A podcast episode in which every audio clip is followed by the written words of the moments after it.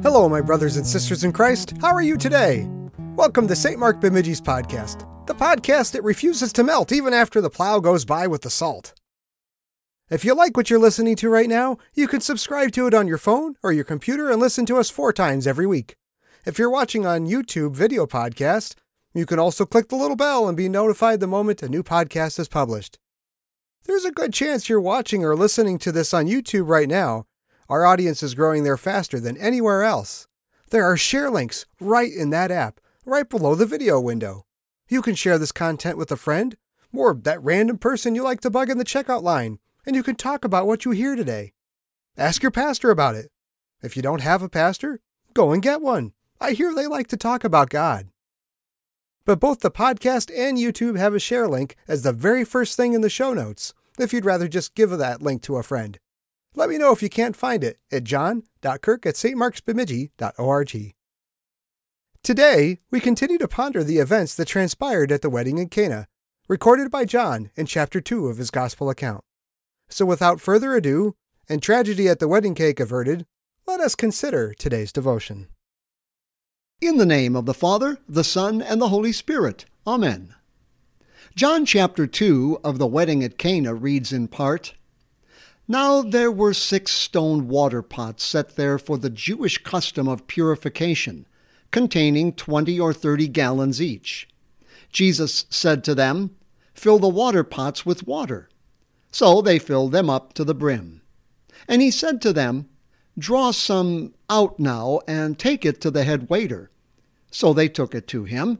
And when the head waiter tasted the water which had become wine, he did not know where it came from. So far the text. In the name of Jesus, Amen. Remembering that Jesus is about God the Father's business, he begins that office at the Cana wedding. Changing water into wine recalls another water being changed. Moses began his work and office under God by the terrifying miracle of changing water into blood in Egypt.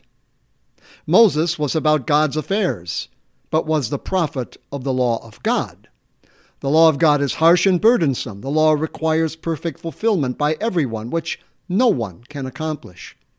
The miracle of God through Moses terrified sinners and afflicted their conscience.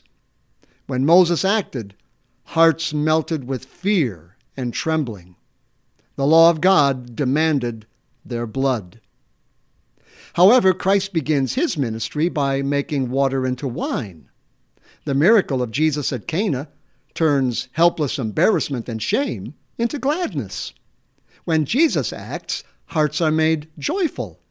Christ fulfilled the law's demands in our place for us. Moses mediates the law which requires blood. Jesus brings the sweet wine of the gospel through the shedding of his holy, precious blood. John himself wrote of Christ Jesus in chapter 1 of his gospel. He said, for of his fullness we have all received, and grace upon grace. For the law was given through Moses, grace and truth were realized through Jesus Christ. Let us pray.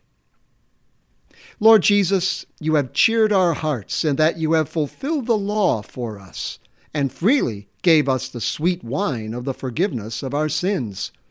Grant that our joy may be complete through true faith in you for you live and reign with the Father and the Holy Spirit, one God, now and forever. Amen.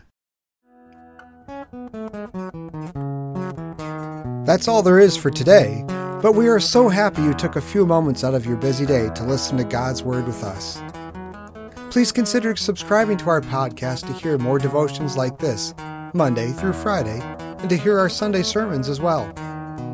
We also cordially invite you to join us for church every week at 8 a.m. and 10:30 a.m. on Sunday mornings. If you would like more information about our church and its ministry, please visit our website at www.stmarksbemidji.org.